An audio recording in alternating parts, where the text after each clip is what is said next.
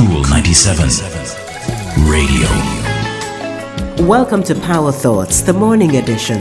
It's brought to you by BPM Financial Limited, taking you higher. Secure a monthly income for your living expenses in retirement or get an emergency fund for the unexpected.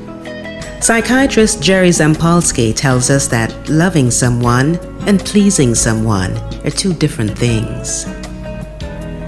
The mother knew that her teenage son was involved with some unsavory people and affairs. She remained silent when he started wearing expensive clothes. She turned her head when he flashed the money. But she drew the line when she found the bloody clothes and the gun in his room.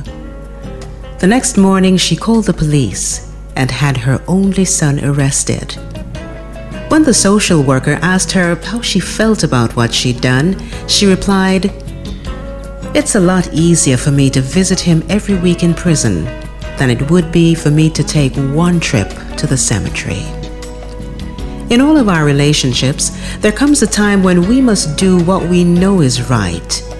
If we love someone, we want the best for them. It may not make them happy. It probably won't be easy.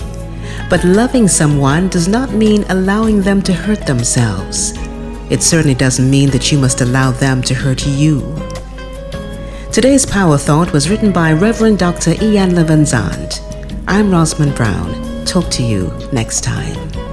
That's our Power Thought for today. It's brought to you by BPM Financial Limited, taking you higher. If you missed this program or you just want to hear it again, go to cool97fm.com and click on podcasts. And don't forget to like, share, and subscribe to Cool 97 TV on YouTube for more cool content.